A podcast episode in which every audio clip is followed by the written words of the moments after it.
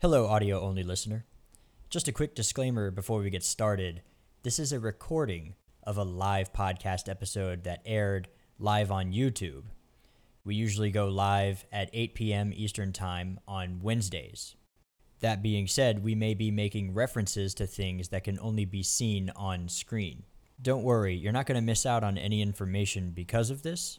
Just some things may not make sense because we're making a reference to something that is on screen.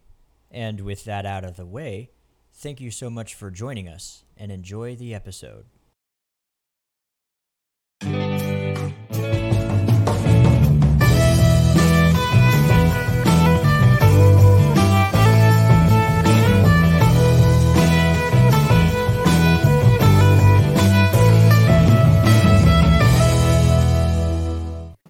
What's up, everybody, and uh, welcome to another episode of Better Call Paul, where we talk about uh, commonly misunderstood topics that involve Paul, typically in his letters and epistles.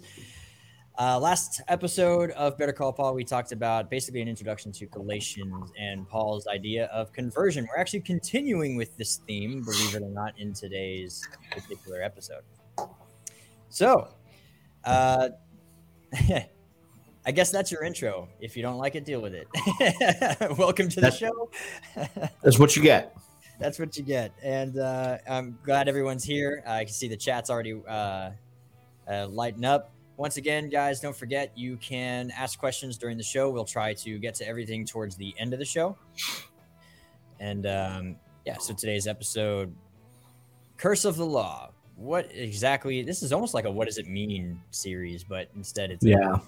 Better call Paul. So, uh, oh my goodness, I did the ultimate, the ultimate no no. I don't have anything ready here up here for me to for me to drink. Ooh. So it looks like you're gonna have to talk about what you were bringing to drink while I go grab a whiskey real quick. Actually, Yeah, you need to go grab something. All right. While go. he's doing that, That's right. All Keep right. it behind me. I just need a glass. All right. All right. but while he is doing that, uh, as most of you know, I typically do what is called a Boilermaker, one of the earliest known mixed drinks. It's not actually a mixed drink, but you are drinking two alcoholic substances together. And this is called a Boilermaker, um, which is beer and whiskey or beer and bourbon, what have you. So the bourbon that I am sampling today is Bulleit. Oh, come on. Pull it away from the camera a little bit. it's not. It's not taken. All right. Very well. Wow. Okay, well, Bulleit Bourbon, Frontier Whiskey. Um, and uh, yeah, which I've had it before, but uh, never on the show. It's pretty good. I'm having this uh, Drumshanbo, uh, single pot still Irish whiskey. What I really like it, and you can't, man, it- it's just so bright.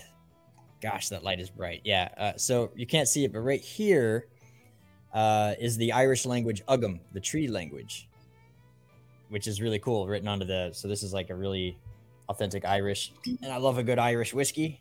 I might be a little biased, but the Irish whiskey is the best whiskeys. And, And, that's, uh, uh, that's a fact. That's not only an emphatic historic fact, um, but it's multiply attested. It meets the law of dissimilarity because I said so. what I am, uh, however, sampling in my uh, wonderful alternate media context over dogma beer glass is. Um, now, I know that it's not this way in several other places, but where I live, um, my favorite season has like come in full swing as far as like grocery stores and and you know um, other outlets and even beer is concerned. And so, my absolute favoriteest beer, Elysian, it's called the Great Pumpkin. It is an imperial pumpkin ale. So, it finally got released, and I had to have it. basic. It's okay. I'm super basic. Uh, if if it if I were better prepared, I'd have a Starbucks coffee. So Cold brew? absolutely, because it's the most kosher. Uh, all right, cool. So if you guys are joining us in a in a drink, comment what you're drinking below, and if you got any uh, good recommendations, please drop them. Um, or if there's something you want us to try that you haven't yet tried and you want to know what it's like before you try it, hey, that's what we're here for. Go ahead and leave a comment uh, and uh, leave a recommendation, and we'll likely get to it at some point. Man, that music's a little. I'm gonna bring her down just a little bit. A little bit. Yeah, that should. Uh, all right. So, Curse of the Law. What are we on about? Uh, in fact, let me change the banner here. So What do makes- that mean? Uh, and uh, as always, don't forget to bless the like button and in nomine patri et filii et spiritus sancti the subscribe button. As always, that's not getting old. That joke's not overdone. Of course not. And if you haven't yet, check out our uh, our uh, website, alternatemedia.com, L A L T A R N A T E media.com. Uh, we also have some merchandise up there. Um, I did not, again, I didn't have the beer glass ready, but we got some merchandise up there. If you want to support the ministry, you can you can become a member through there. You can donate through there. Uh, you can buy some merchandise. There's also the Patreon. That's an option for you as well. Patreon's the same slash alternate A L T A R N A T E media. Let's jump into the topic. So, Curse of the Law. First, before we can even really talk about that, actually, we kind of need to do a general overview um, because this phrase is found primarily in Galatians. Yep. So, we need to talk about Galatians a little bit uh, because this is the one thing I think Christians get wrong the most, Yep. or at the very least, completely mistaken, 100% misunderstood. Um, the book of Galatians has a particular goal in mind, and that goal is not to dissuade Torah observance.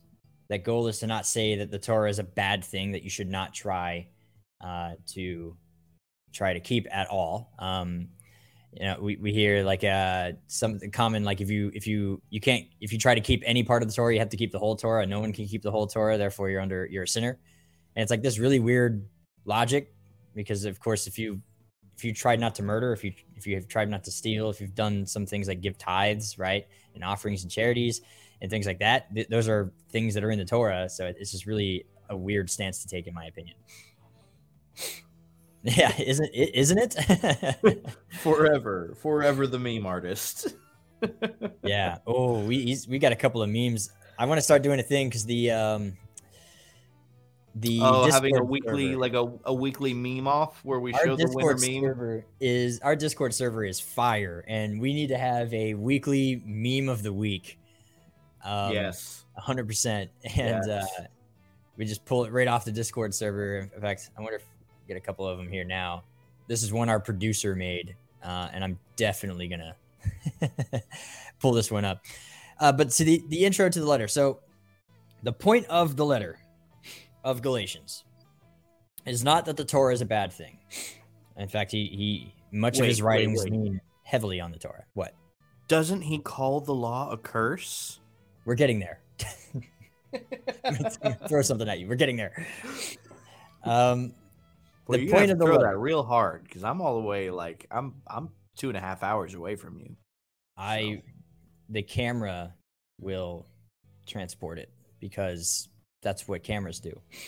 Um, logic. And uh, so the point of the, the letter of Galatians is not the law is a bad thing, the Torah is a bad thing. Uh, the, the whole point of the reason that Paul is writing the book of Galatians is he has heard, and this is he says this in his introduction, and we've said this in our last episode of uh, on our conversion episode that um, influencers who appear to be members within the community, likely members who were themselves proselytes, um, have convinced a lot of the fellow believers that the only way to inherit eternal life is to convert to Judaism. So he's writing this letter to say that's incorrect. Conversion to Judaism is not a necessary step for you to receive salvation. And and so the whole book of Galatians is centered around this point and this point alone.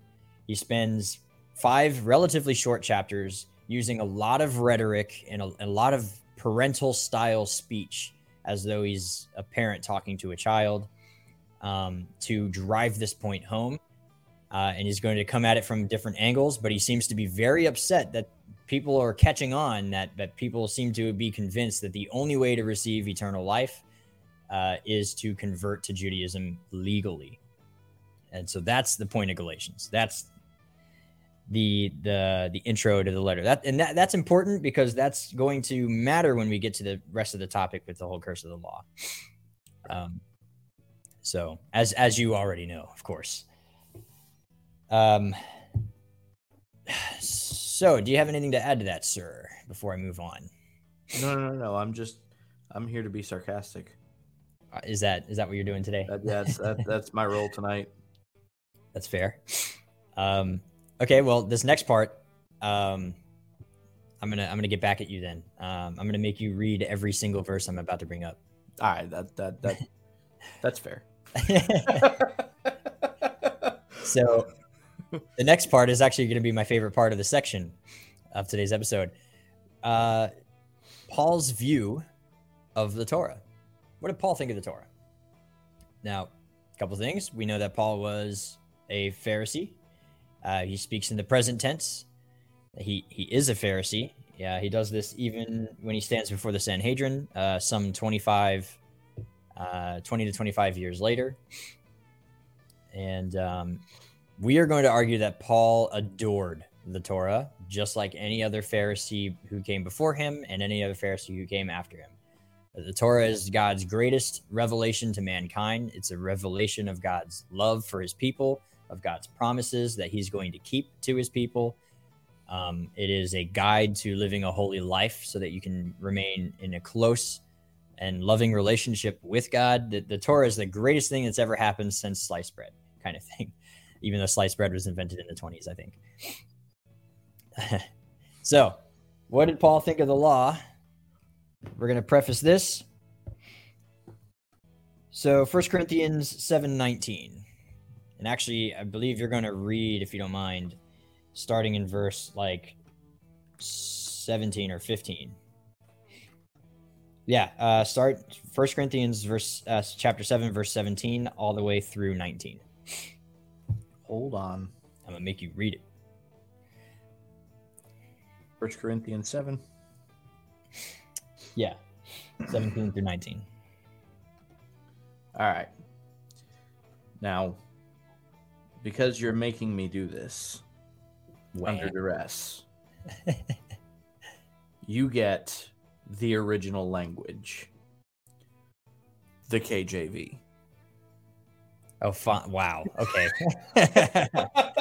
it's good enough for Moses, it's good enough for me, I, I, guess. uh, I'm, not, I'm not proud of what I just did.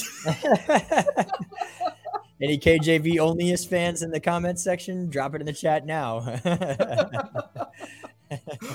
oh, so 17 through 19. yes. but as God hath distributed to every man, as the Lord hath called every one, so let him walk. And so ordain I in all churches. Is any man called being circumcised? Let him not become uncircumcised. Is any called in uncircumcision? Let him not be circumcised. Circumcision is nothing, and uncircumcision is nothing, but the keeping of the commandments of God. Okay, I hate you for this. Uh, so, so, I will read it in the TLV version. Fine. Uh, for those of you who don't speak Middle English, only as the Lord has assigned to each one, as God has called each, let him walk in this way. I give this rule in all of Messiah's communities. Was anyone called when he was already circumcised? Uh, let him not make himself uncircumcised. Has anyone been called while uncircumcised? Let him not allow himself to be circumcised. Circumcision is nothing, and uncircumcision is nothing, but keeping God's commandments matters. Uh, and we've gone over before in our circumcision episode that circumcision is shorthand for conversion, legal conversion to Judaism. Yes. Um, so, yeah, this is him saying, Were you a Jew when you were called? Don't unjew do not unjew, remain a Jew. This is this is a very very important point because modern evangelical Christianity today is convinced that Jews need to become Christian in order to be saved. Uh, no, absolutely not. That's not ever something that Paul says. Paul encourages people to remain Jews, to remain in the covenant promises, to remain obedient, to remain in the traditions, uh, to continue being Jewish. Uh, belief in the Messiah doesn't change you from being un-Jewish. If anything, the belief in the Messiah should make you even more Jewish. Uh, you know, if you believe that the Messiah is around the corner, you're going to wrap tefillin every single day. You know, you're not you're not going to lax in your in your observance. Um, and so this is a very very clear call for Jews to remain Jewish. Cannot stress that enough because man, is that a common misconception. the guy who wants to be a Jew. I love. you know, username checks out. oh, that's great. That's the perfect comment. That's the perfect comment. That's funny. Yeah, obviously you can't uncircumcise yourself, so this is not talking about an act of uncircumcision. This is obviously talking about remaining as a Jewish person. We're going to come back to this verse. Um, but just uh, to kind of drive home the point, we got a couple more verses to show that of Paul's uh, admiration of the Torah. So a lot of these comes from Romans 10, uh, Romans 7, Romans 2, Romans 3. So Romans 10 4, this one's got a common misconception. Uh, it's a slight mistranslation, if you will. For the Messiah is the goal of the Torah as a means to righteousness for anyone who keeps on trusting. Um, oftentimes, your translations will say the Messiah is the end of the Torah. It's not necessarily that it's a bad translation, but it gives the wrong idea when you leave it as end, because um, it's end as in like the other end, right? As in the goal. It's right. not end as in the termination of or the final finalization. It's a it's a goal. Um, telos is the Greek word there. For those of you wondering, it's where we get the word telephone, telos, phonos, right? So it's the other end of the line, the other end, right? Not the other termination. Um, so te- te- telephone, the end of where the sound is going. That's that's right. The goal of the sound. You don't call somebody on the phone and then hang up as soon as they answer. That mm. that's not. It's not how that works because unless you're a creep. unless you're weird. well, or you're, or you're, super shy and you're a high schooler, and uh, the person that you wanted to talk to makes you very nervous, and so you call them and you want to ask them to like prom or something, and then you admitting something. Sweaty. And is that suspiciously specific? that's, yeah, that's, that's, that's pretty oddly specific. I was I was doing that on purpose. Peculiarly intentional.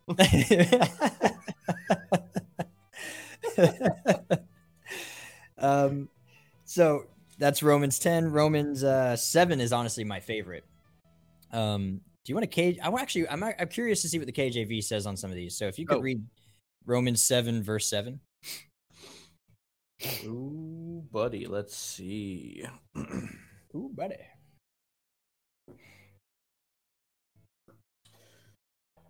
Romans 7 7.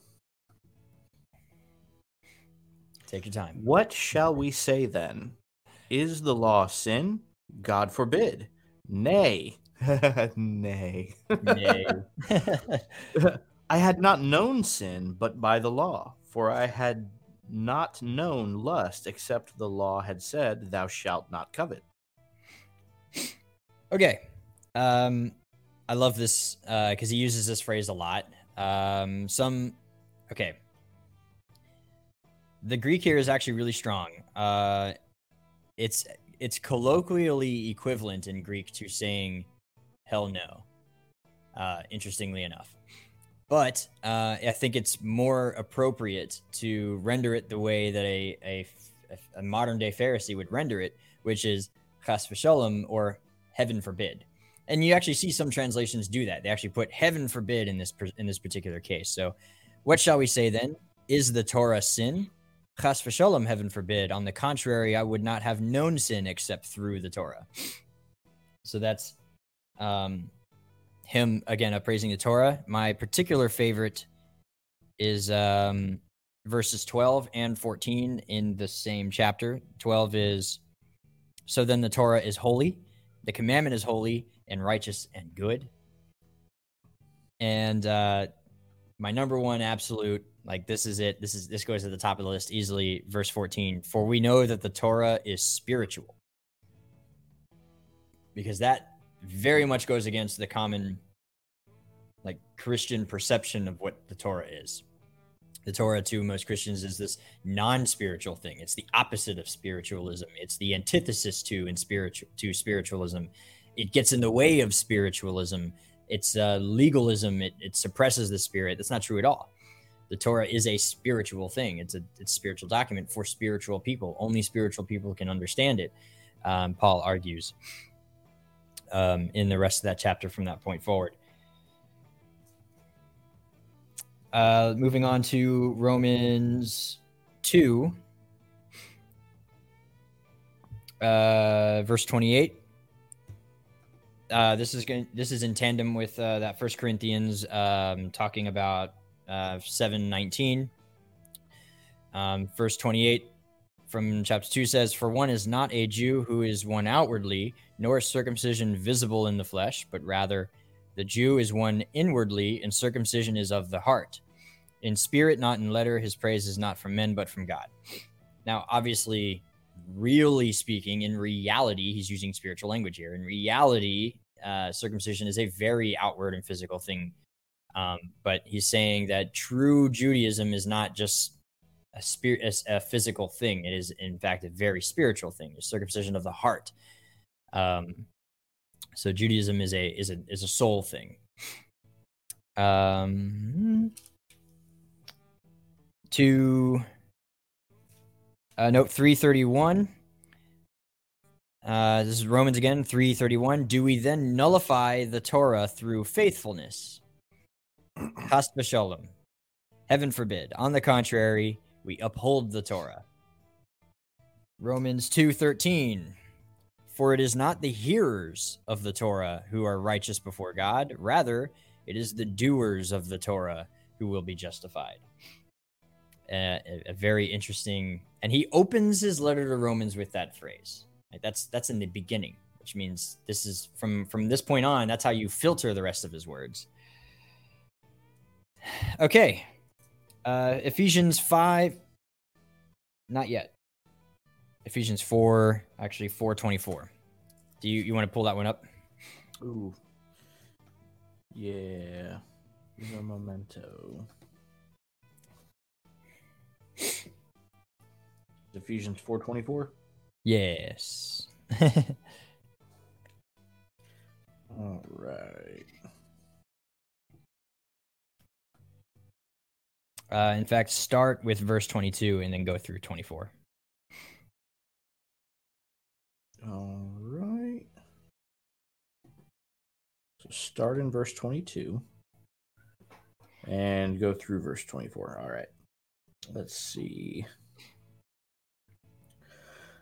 You took off your former way of life, the old self that is corrupted by deceitful desires. You are being renewed in the spirit of your minds. You put on the new self, the one created according to God's likeness in righteousness and purity of truth. Weird. So, uh, 24, put on the new self created to be like God in true righteousness and holiness. Um, and then that leads into 5 1. Therefore, be imitators of God as dearly loved children. Uh, in Colossians 2 16, we're going to get back to that 5 1 in a second, but I want to just get this last verse before we move on. Therefore, do not let anyone pass you pass judgment on you in matters of food or drink or in respect to a festival or a new moon or a Sabbath. These are a foreshadowing of the things to come, but the reality is the Messiah. Um, and so that, that verse is commonly read to be negative. Um, but clearly, if you're reading it from our perspective, right, we're constantly being judged for keeping the Sabbath and the new moon festivals. We're constantly being judged for keeping the food laws. Um, And so he's saying, don't let anyone pass judgment on you in matters of food or drink, or in respect to a festival or a new moon or a Sabbath. Those are so you have your holy days, your Yom Tovs, your new moons, Rosh Chodesh, and Shabbat, um, Sabbaths. Those are your three major types of holidays. um, so yeah. Anyway, back to Ephesians five one. This is the biggest thing. So it is a the the. I got this from Everyman's Talmud here. I'm just going to read a little passage out of it. For those of you who have the Everyman's Talmud, I'm reading from page 211. The chapter is called The Moral Life. Therefore, not only in his commandments did God provide the human being with guidance to the true way of life, but in himself he set the example which is to be followed. The imitation of God is, in rabbinic literature, set forward as the ideal after which man should strive. The doctrine is taught in several places. Uh, what does the text mean? You shall walk after the Lord your God. It is then possible, uh, that's from Deuteronomy 13, verse 4. Is it then possible for a man to walk after the Shekhinah, of which it is written, The Lord thy God is a devouring fire? But the meaning is to follow the attributes of the Holy One, blessed be he. As he clothed the naked, so do you clothe the naked. As he visited the sick, so do you visit the sick. As he comforted the mourners, so do you comfort those who mourn. As he buried the dead, so do you bury the dead. That is from Tractate Sota 14 Alpha. Uh, and that the whole page goes on to talk about like basically the Torah is the guidebook on how to imitate God. Um, and Paul uses the exact phraseology that's found in rabbinic literature, proving once again that he is a trained Pharisee. Therefore, be imitators of God as dearly loved children. In a rabbinic context, this always means follow Torah. Always. Um, so, I mean, how do yeah? I, I, I think it warrants the question, right? This is one of those things that nobody ever thinks about. How how do you imitate God uh, without without any form of action. What does that mean? How do you how does one spiritually imitate God? Um, with the feels. right. right. use use the force. Yeah. Trust your feelings, Luke. Let it flow through you. no, but uh, really, uh, you know, there's nothing wrong with uh, using your feels, right? Is just an oversimplification to to say that that has replaced the entirety of what it means to imitate God for hundreds of years leading up to when the New Testament is being authored. Um, okay, so now I think this this obviously brings up the question, right? So now we, we see that I think we've adequately proven that Paul admired the law, uh, that he seems to encourage its uh, following. Um, he says things like imitate God. And, in fact, in 1 Corinthians 11, verse 1, he says, Therefore, imitate me as I imitate Christ, which is to say that he walks the same walk that Yeshua walked. And, and Paul was a Pharisee. We argue on this channel that Yeshua was a Pharisee. So it makes sense for Paul to say this. Uh, so what Paul is basically saying is, hey, you want to know? Like, you guys never met Jesus either. It's okay. I didn't either. But me and him were on the same team. We have the same school of thought. So I walked the same way that he walked. And uh, so all you have to do is imitate me, and then you'll be imitating the Messiah. And that's a very, very Jewish concept. That's actually the Jewish concept of discipleship. Um, the Talmud speaks of cleaving to God. Like, what does it mean to cleave to God? Uh, that is, this is the Talmud you cleave to a Torah scholar because in him is the likeness of God. And so the idea is that Torah scholar is imitating God to the best of his abilities. We're talking about a time in which people didn't have Bibles in their hands back then yet. So the only Bible you could have was a living Bible, your whoever you were a disciple of. He would be a living Bible to you, and you would cleave to him and try to walk in his ways because you assumed that his ways were the ways of God, were the ways of Torah. So to cleave to God was to cleave to him.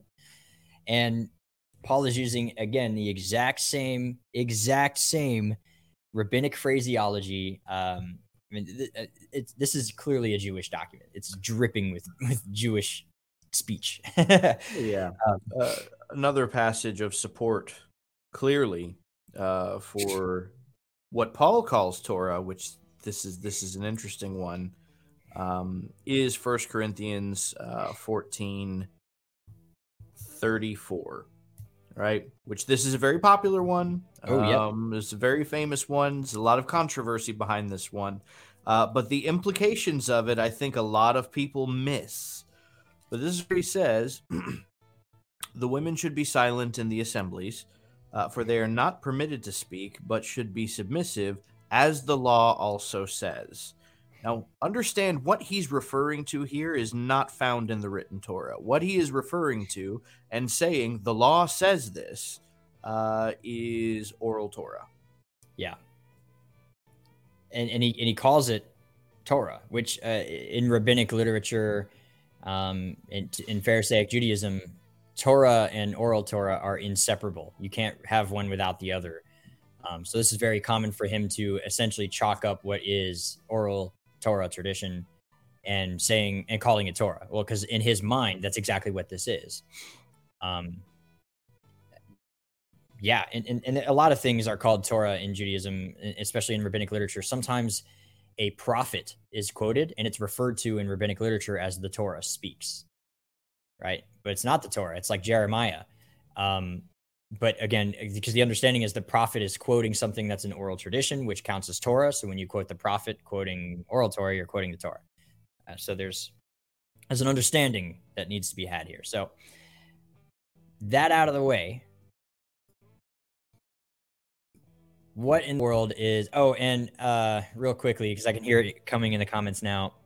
Um, that verse that you just quoted about the women being silent in the um, in the communities that is heavily misread. We will do an episode on that. Yes. We are not here to cover that right now. It does not mean what you think it means. Just like we're about to go over the whole curse of the law doesn't mean what you think it means. Right. Um, th- there's a very particular time and place in which this qualifies. Uh, and we don't have time to get into the introduction to Corinthians on why the way he speaks the way that he does to the Corinthians. Uh, we're focused right now on Galatians and why he's speaking the way that he's speaking to the Galatians. We, he but it will be part of this series because, right, Paul. it's Paul. um, so that being said, uh, every letter that he writes has its own voice. Uh, he he speaks with a very particular way to each letter given its context. So we're not going to go into that right now with Corinthians. So we're going to stick to Galatians. So that's going to bring us back into Galatians specifically Galatians chapter 3. Um, starting in verse 10 through 14, this is where we see the phrase curse of the Torah fairly often. So, first of all, let's just let the cat out of the bag. Brad, what does the curse of the Torah mean? um, well, uh, the curse of the Torah is what we find in Deuteronomy 11. It's very simple. This is where uh, Hashem divides the children of Israel between the two mountains, the mountains, and uh, one recite the blessings of the law, and the others recite the curses of the law. Right? Uh, this, a matter of fact, it is Mount Ebal uh, that had a, a dig done, and they're they're sifting through uh, the materials that was dug up from Mount Ebal. And so many of you may be familiar or have seen on TikTok or somewhere recently um, that one of what is claimed, right, what is alleged to be one of the oldest known uh, fragments from a a biblical text, right, uh, is found, and it's it's a very small piece of I think lead. Uh, yeah. I think is what they said it was, and it has the divine name on it apparently, um, and a pronunciation of curses from the divine name. Um, so anyway, this is what's alleged. It has not been peer reviewed yet. It's not been confirmed.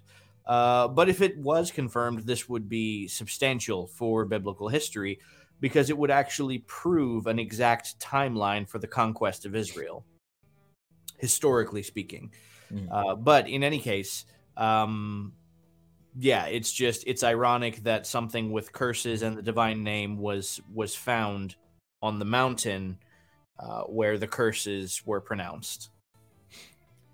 So the common Christian uh, interpretation of the phrase "the curse of the law" is that the law itself is the curse. Right. Uh, and there's a reason in the banner I've I've put it as curse in quotations of the law, because the way Paul is using it here is there is a curse that is within the law. The curse of the law is Deuteronomy uh, 11, as you were saying. It was also Deuteronomy 28. Hmm. Um, it's it's an area in which there's a pronunciation of curses for not keeping Torah. And that's the curse of the Torah, right? The curse of the Torah is in Deuteronomy 28. Um, and it, yeah, uh, one of the, uh, is it really that simple? Actually, yeah, it is. Uh, un- unfortunately, this is one of those like if you if you already have a negative presupposition of the Torah before you begin to read the New Testament, and most Christians do, not realizing it. Usually, it's uh, inadvertent. Um, but they, you know, the way their pastors present the Torah, they hear it in the pulpit all the time. This law that no one can keep. It's this big and scary monster thing that hides under your bed, but Jesus saved you from it. You know, the curse of the law, the boogeyman of the law. Like it, it's the way it's presented in churches these days. By the time you get around to actually reading the New Testament yourself, you already have a negative presupposition of it. And so you read the phrase like curse of the law and you think, oh, the law is the curse. Um, and that's not the case at all. So I've got a couple of things here. Um, James Dunn has a book on Galatians. It's actually a Christian book uh, published by a Christian uh, company. Um, but uh, right here, no one in Paul's day believed that anyone could live out the Torah perfectly, and no teacher would have required such a thing. Right. So this is another common trope of Christianity um, that you know you need to be you need to have kept the law perfectly um, otherwise you know it like the, the law expects you to keep it perfectly. It actually doesn't. Um, to abide in the things of the torah meant living within the provisions of torah including the provisions for which a person was to do when he or she sinned. Um, as Dunn comments that judaism against which paul here reacts called for an impossible perfection is not part of the context of the argument at this point and should not be read into it. Uh, and that's on Galatians 3:10. So this idea that what Paul is saying is that the law is a curse because it's it expects you to keep it perfectly, and if you don't keep it perfectly, then you're under a curse. That's not what's being said here. That is being read into the text. That is not what the text itself says. It's not what the context lends itself to say. Um, and uh, yeah, so the, the the curse of the law is the actual curses pronounced in the law. Um, so if we, in fact, uh, go ahead and pull it open. If we go ahead and read, I'm going to read a section of Galatians chapter three, and then we're going to spend the rest of our episode focused entirely on this particular passage. Um, okay, starting in 3 verse 10. For all of those who rely on the deeds of Torah are under a curse. For the scripture says, Cursed is everyone who does not keep doing everything written in the scroll of the Torah. It is clear that no one is set right before God by Torah, for the righteous shall live by faith. However, Torah is not based on trust and faithfulness. On the contrary, the one who does these things shall live by them. Messiah liberated us from Torah's curse, having become a curse for us, for it is written, Curses everyone who hangs on a tree. Okay.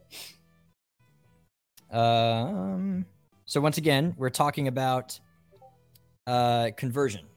We're very, very specifically talking about conversion. Why did you Go? I'm trying to stop, it?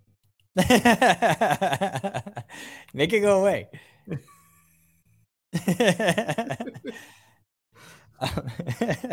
Um, the, the audio only listeners are like, what's going on? I'm the producer tonight. um, so the Just whole kidding. I could never do Austin's job. Austin is uh man, do we he's the the, the greatest thing. anyway, um So the the whole of chapter three is uh, just as Abraham. This is verse six. Just as Abraham believed God and it was credited to him as righteousness. Um, we're talking about discouraging conversion here. The influencers were basically saying once again that you need to convert to rate the eternal life, which is false in Paul's mind, and uh, he's arguing that you know from the standpoint of Abraham. Um, Yes, and uh, notice the the wording there from verse uh, ten: those who rely on the deeds of the Torah. What he's essentially saying is, if your motivation for conversion is that you think that you need to put all of your eggs in the basket of Torah in order to be saved, well then you're going to be a failure. He's he's using parental rhetoric, right? As we already said here, we're not saying that the Torah demands perfection because it doesn't, and you shouldn't read that into a text as being what Paul is saying. Paul is using rhetoric here for his message. Mark Nanos has a very, very good commentary on Galatians called The Irony of Galatians here, where he talks about this exact thing. This is the way a parent talks to a kid. Would your sons, you know, uh, would would you if your friends jumped off a bridge, would you would you do it? Kind of kind of language. Um, it's a rhetoric. And what he's basically saying here is, you know, listen, you're trying to put all of your eggs in the basket of Torah by saying you think that you can earn your way into heaven by being perfectly obedient. Now, that's not to say that perfect obedience is impossible, uh, because that should not be read into the text. But what he is saying is if you're going to rely solely on your obedience, well, then the punishments that you never received, oh, you we lost you. What happened? I don't know. Did your camera die? I think it did, and I'm not sure why because it's plugged in. Ha. Oh well. Hold so, on. Anyway, the producer coming in clutch with a meme already. Um, so I'll, I'll continue moving forward though, because again, our audio listeners only are like, "What in the world?" Um, so what he's saying here is that yeah, if, if you're going to say that you only need the works of the Torah and that you need to rely heavily on the works of the Torah to save you, well then you're in a you're in a prob- you're in a problematic place because then uh, all of your acts of disobedience require your punishments to be taken through the curses of the Torah. Um, right? So curses everyone who does not keep on doing everything written in the Torah. It is clear that no one is set righteousness set right before God by Torah alone.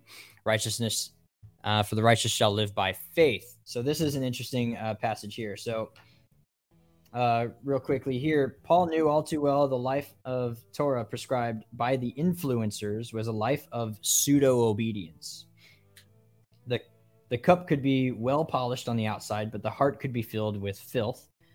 If the Galatians were to succumb to the theology that their conferred status of Israelite, that is to be to convert into legal Judaism, had won them righteousness, then they would have also be relying upon salvation through their status rather than through the salvation through faith.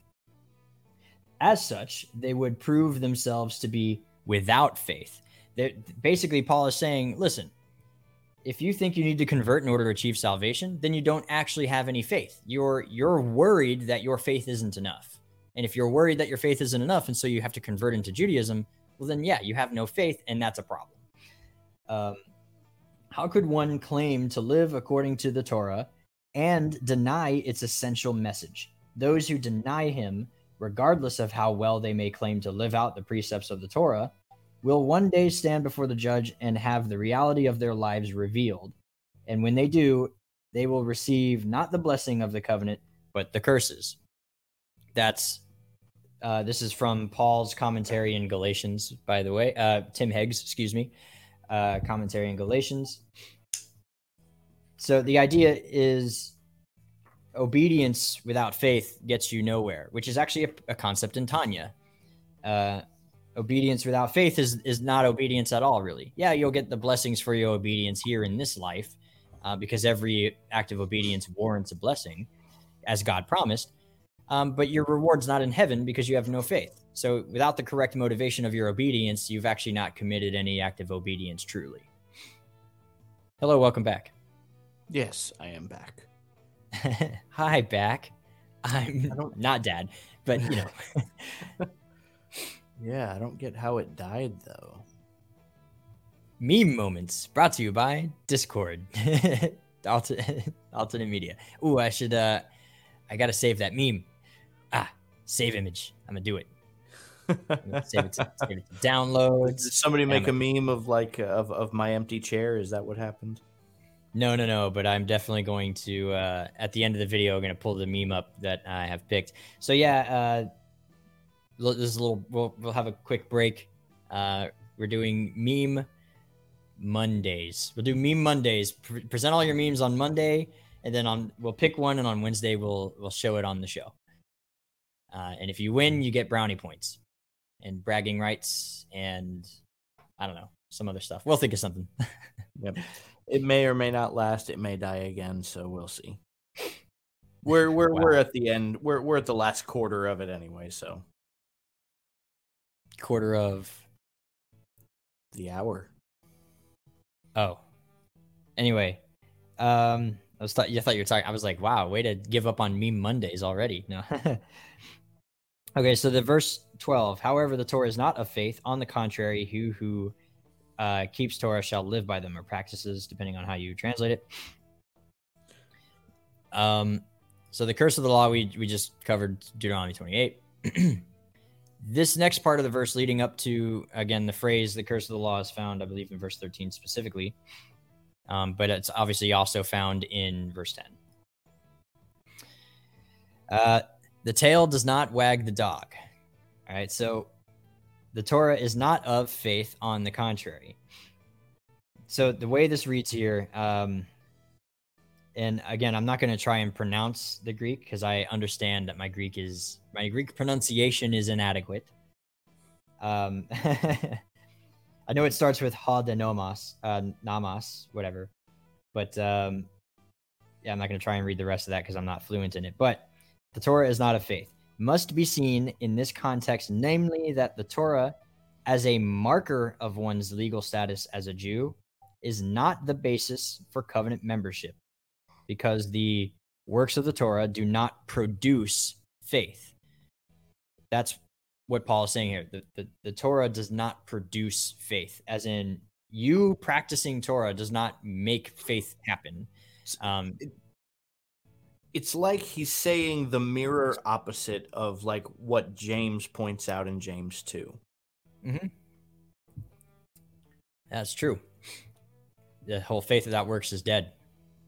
Yep. Right here, he's saying uh, works without faith is dead. That's what he's saying. Um, and so if you are keep, you can keep all the Torah you want. That's what Galatians is basically saying here. You can keep all the Torah you want. Um, but if you, man, we lost your camera again. But if you don't have faith, uh, well then, cool. Those are dead works.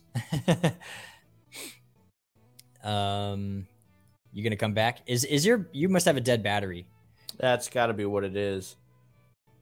Because uh, that filming we did the other day.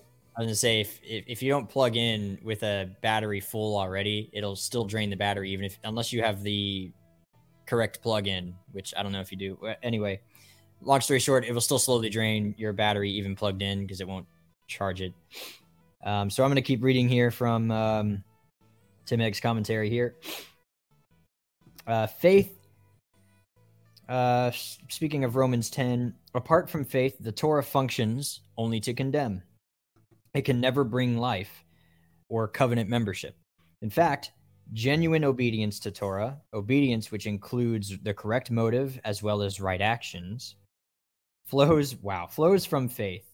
Thus, the influencers had the sequence backwards. Torah does not produce faith, rather, faith produces obedience to Torah we've said this a hundred thousand times. It feels like uh, to a hundred thousand different people. It feels like we do not keep Torah to try and earn salvation here.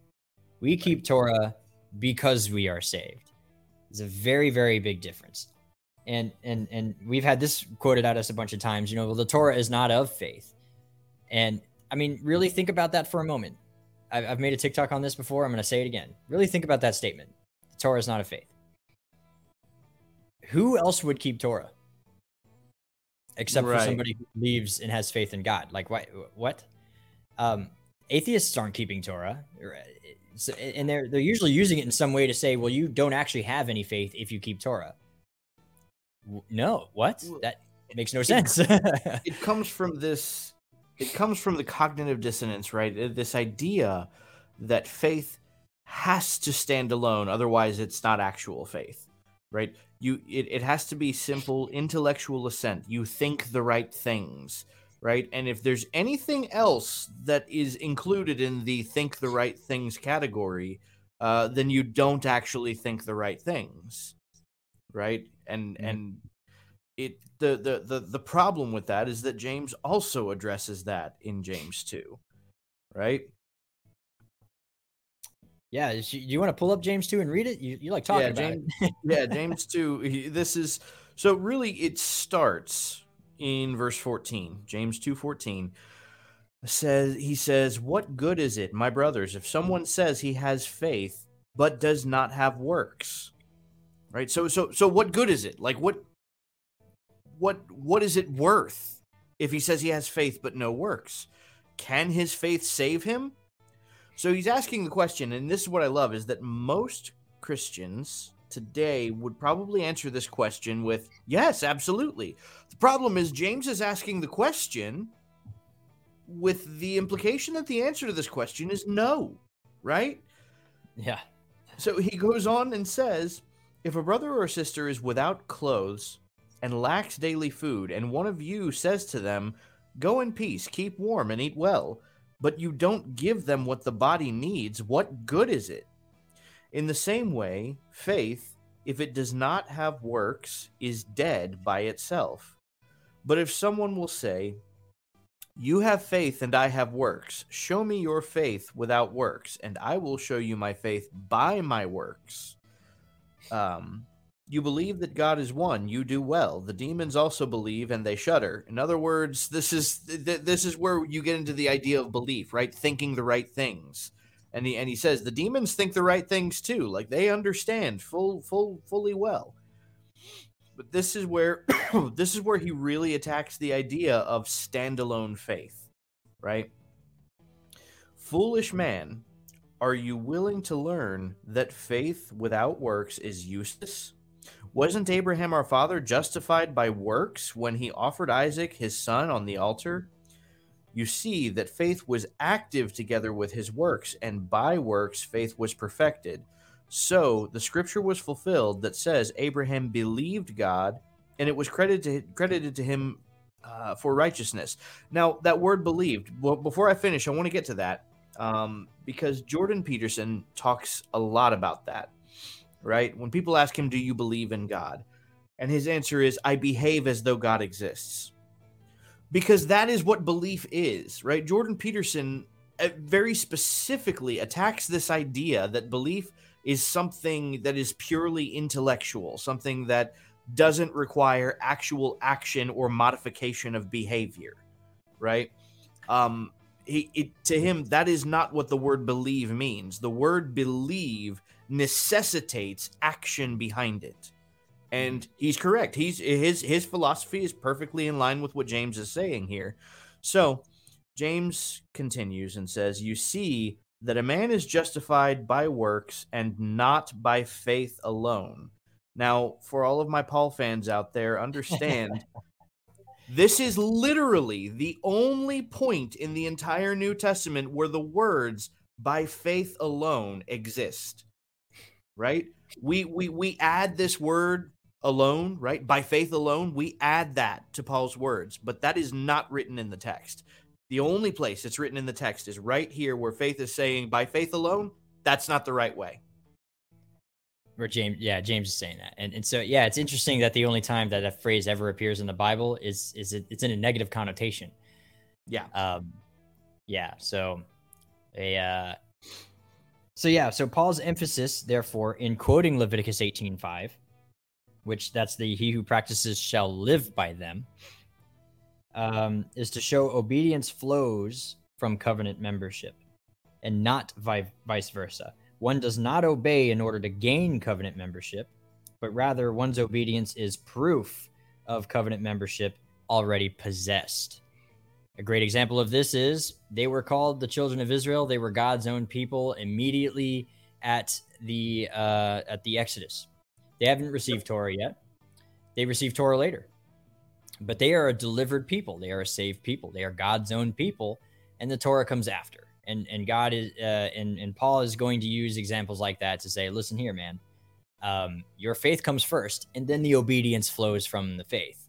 Uh, and if you rely on your works alone, and and hope, th- then you actually, you know, what you're saying is, I can do it myself and that is a you know obedience cool but you're lacking in the correct motivation and faith which is a hasidic a very very hasidic um, standpoint t- to obey without the correct motivation is is very minuscule obedience it's it's very Right.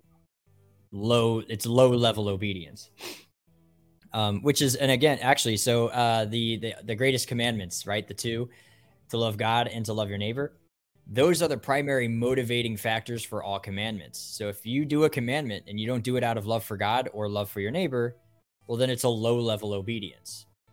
And that's a very Hasidic um, precept. And so Yeshua seems to represent a Hasidic sentiment, and so does Paul. And again, they, they're from the same school of Phariseeism. Um, so yeah, there's there's a lot there for that particularly. But we're closing in on an hour. We got about five minutes left. I think we've covered uh, exactly what we wanted to cover. So if you guys got some last minute questions you want to throw into the chat, now's your time to do it. Um, in the meantime, excuse me. Um, Let's yeah, see. got a lot of reading done today. I, I, I saw a good one earlier. Do y'all think that pronomian Christians make American Christians feel like lukewarm Christians? Or why the hatred comes mostly from evangelicals rather than other denominations? Um I don't so I'm I'm to say yes and no on that. One of the bigger reasons that there is such a disdain and uh, a, a huge attack on Torah observance from the evangelical movement is what I will say is um oh man what's the word I'm looking for conviction. Mm. right? Because the, the the constant the constant accusation is like well you guys just think that you're better than us. It's like well no. Matter of fact most people who are torah practicing most pronomian believers are extremely humble right? They don't go out of their way to tell other people hey you're sinning. You should be doing the torah right? It's yes that Usually is it's the that is- opposite. Usually they try yeah, to avoid it- it. we we're, we're doing it for ourselves, man. This this this this is our faith walk, and and you know you you do what you want to do for yourself. Now, if you ask me what the Bible says, I will tell you what the Bible says, right? But I'm not going to look at you while you're eating a baconator and say, "Hey, you shouldn't eat that. That's a sin. You're going to hell for that." Like you you won't meet a single pronomian believer who does that but they feel like we're doing that because the fact that we are obeying is shedding light on the fact that they're not. And so they feel judged even though they're not being judged. And this is what we call conviction. it, it it's it sort of speaks for itself. Um, it's it's interesting because it, it's it's you know that meme like oh, hold on this whole thing was your idea, you know like we're sitting there we're we're just living our lives we're obeying in our own way we usually keep quiet and to ourselves, and then uh, somebody oh hey I noticed you asked for no bacon what's up oh, I don't eat bacon because and we list our reasons, and then it's an immediate attack like do you think you're better than me and it's like whoa whoa whoa this whole thing was your idea. Like you asked me, I just gave you my answer. I was not being judgy. I noticed you had bacon on yours, and I I, I didn't say anything to you. I didn't Right. ask you nothing. Um, but it's it's like I think it's it's really it's an evidence of the spirit kind of speaking to that person because it, it really does seem to the, the Torah is a powerful thing. It's a divine document. It it convicts. It pierces, you know, the soul. Uh, it it's a double edged sword. You know, it is a very very powerful document. And so as soon as it starts to, um, as soon as you start to see that, I feel like people get offended because it really does. It hits their lashon or their uh, their uh, yetzer hara, and it it is offended for them. And you know what I mean? I, I don't know how else to put it, but it's like, yeah, Right. once you see that it's possible to be doing, then suddenly it makes you feel bad, and it you you start. I feel like what it is is you're projecting. You're projecting on the person. Uh, but I, I don't know. I, that's a personal feel. Um, we don't try to go out of our way and insult Christians usually. Uh, here on the show, we get a little spicy, and I'll say like Christians typically say, and that's because it's usually like that's just truth. You know, I'm not trying to um, be insulting about it, but yeah, you know, there is a, a lot of common misconceptions about the law, uh, and it's usually not the fault of the normal Christian. Um, we tend to blame primarily the teachers Yes. because they should know better. Uh, and some of them even do know better. And that has baffled me on a number of occasions. There was another one very early on too, and this is this was for you. During your guys' debate, uh, towards the end, you pulled out a book to respond to the Black Doctor about the different Sabbaths. Can you tell me what that book was? The different Sabbaths. No, I don't remember what book. I don't remember pulling out. We'll have to yeah, we'll have to um William Turner, if you're not already in the Discord, please join the Discord. Um because that way we can actually respond to your question a little later. I've got a feeling Seamus is going to have to go back and watch the debate Yeah, uh, so that he will know what book it is that he pulled off of his shelf. yeah. If I was at my shelf, which I think I was. You were. Okay. Because we've done a couple of debates where I was not at home. So, um, anyway, uh, if there are no other questions and we're past the hour, now's the time where we do all of our shameless pluggings.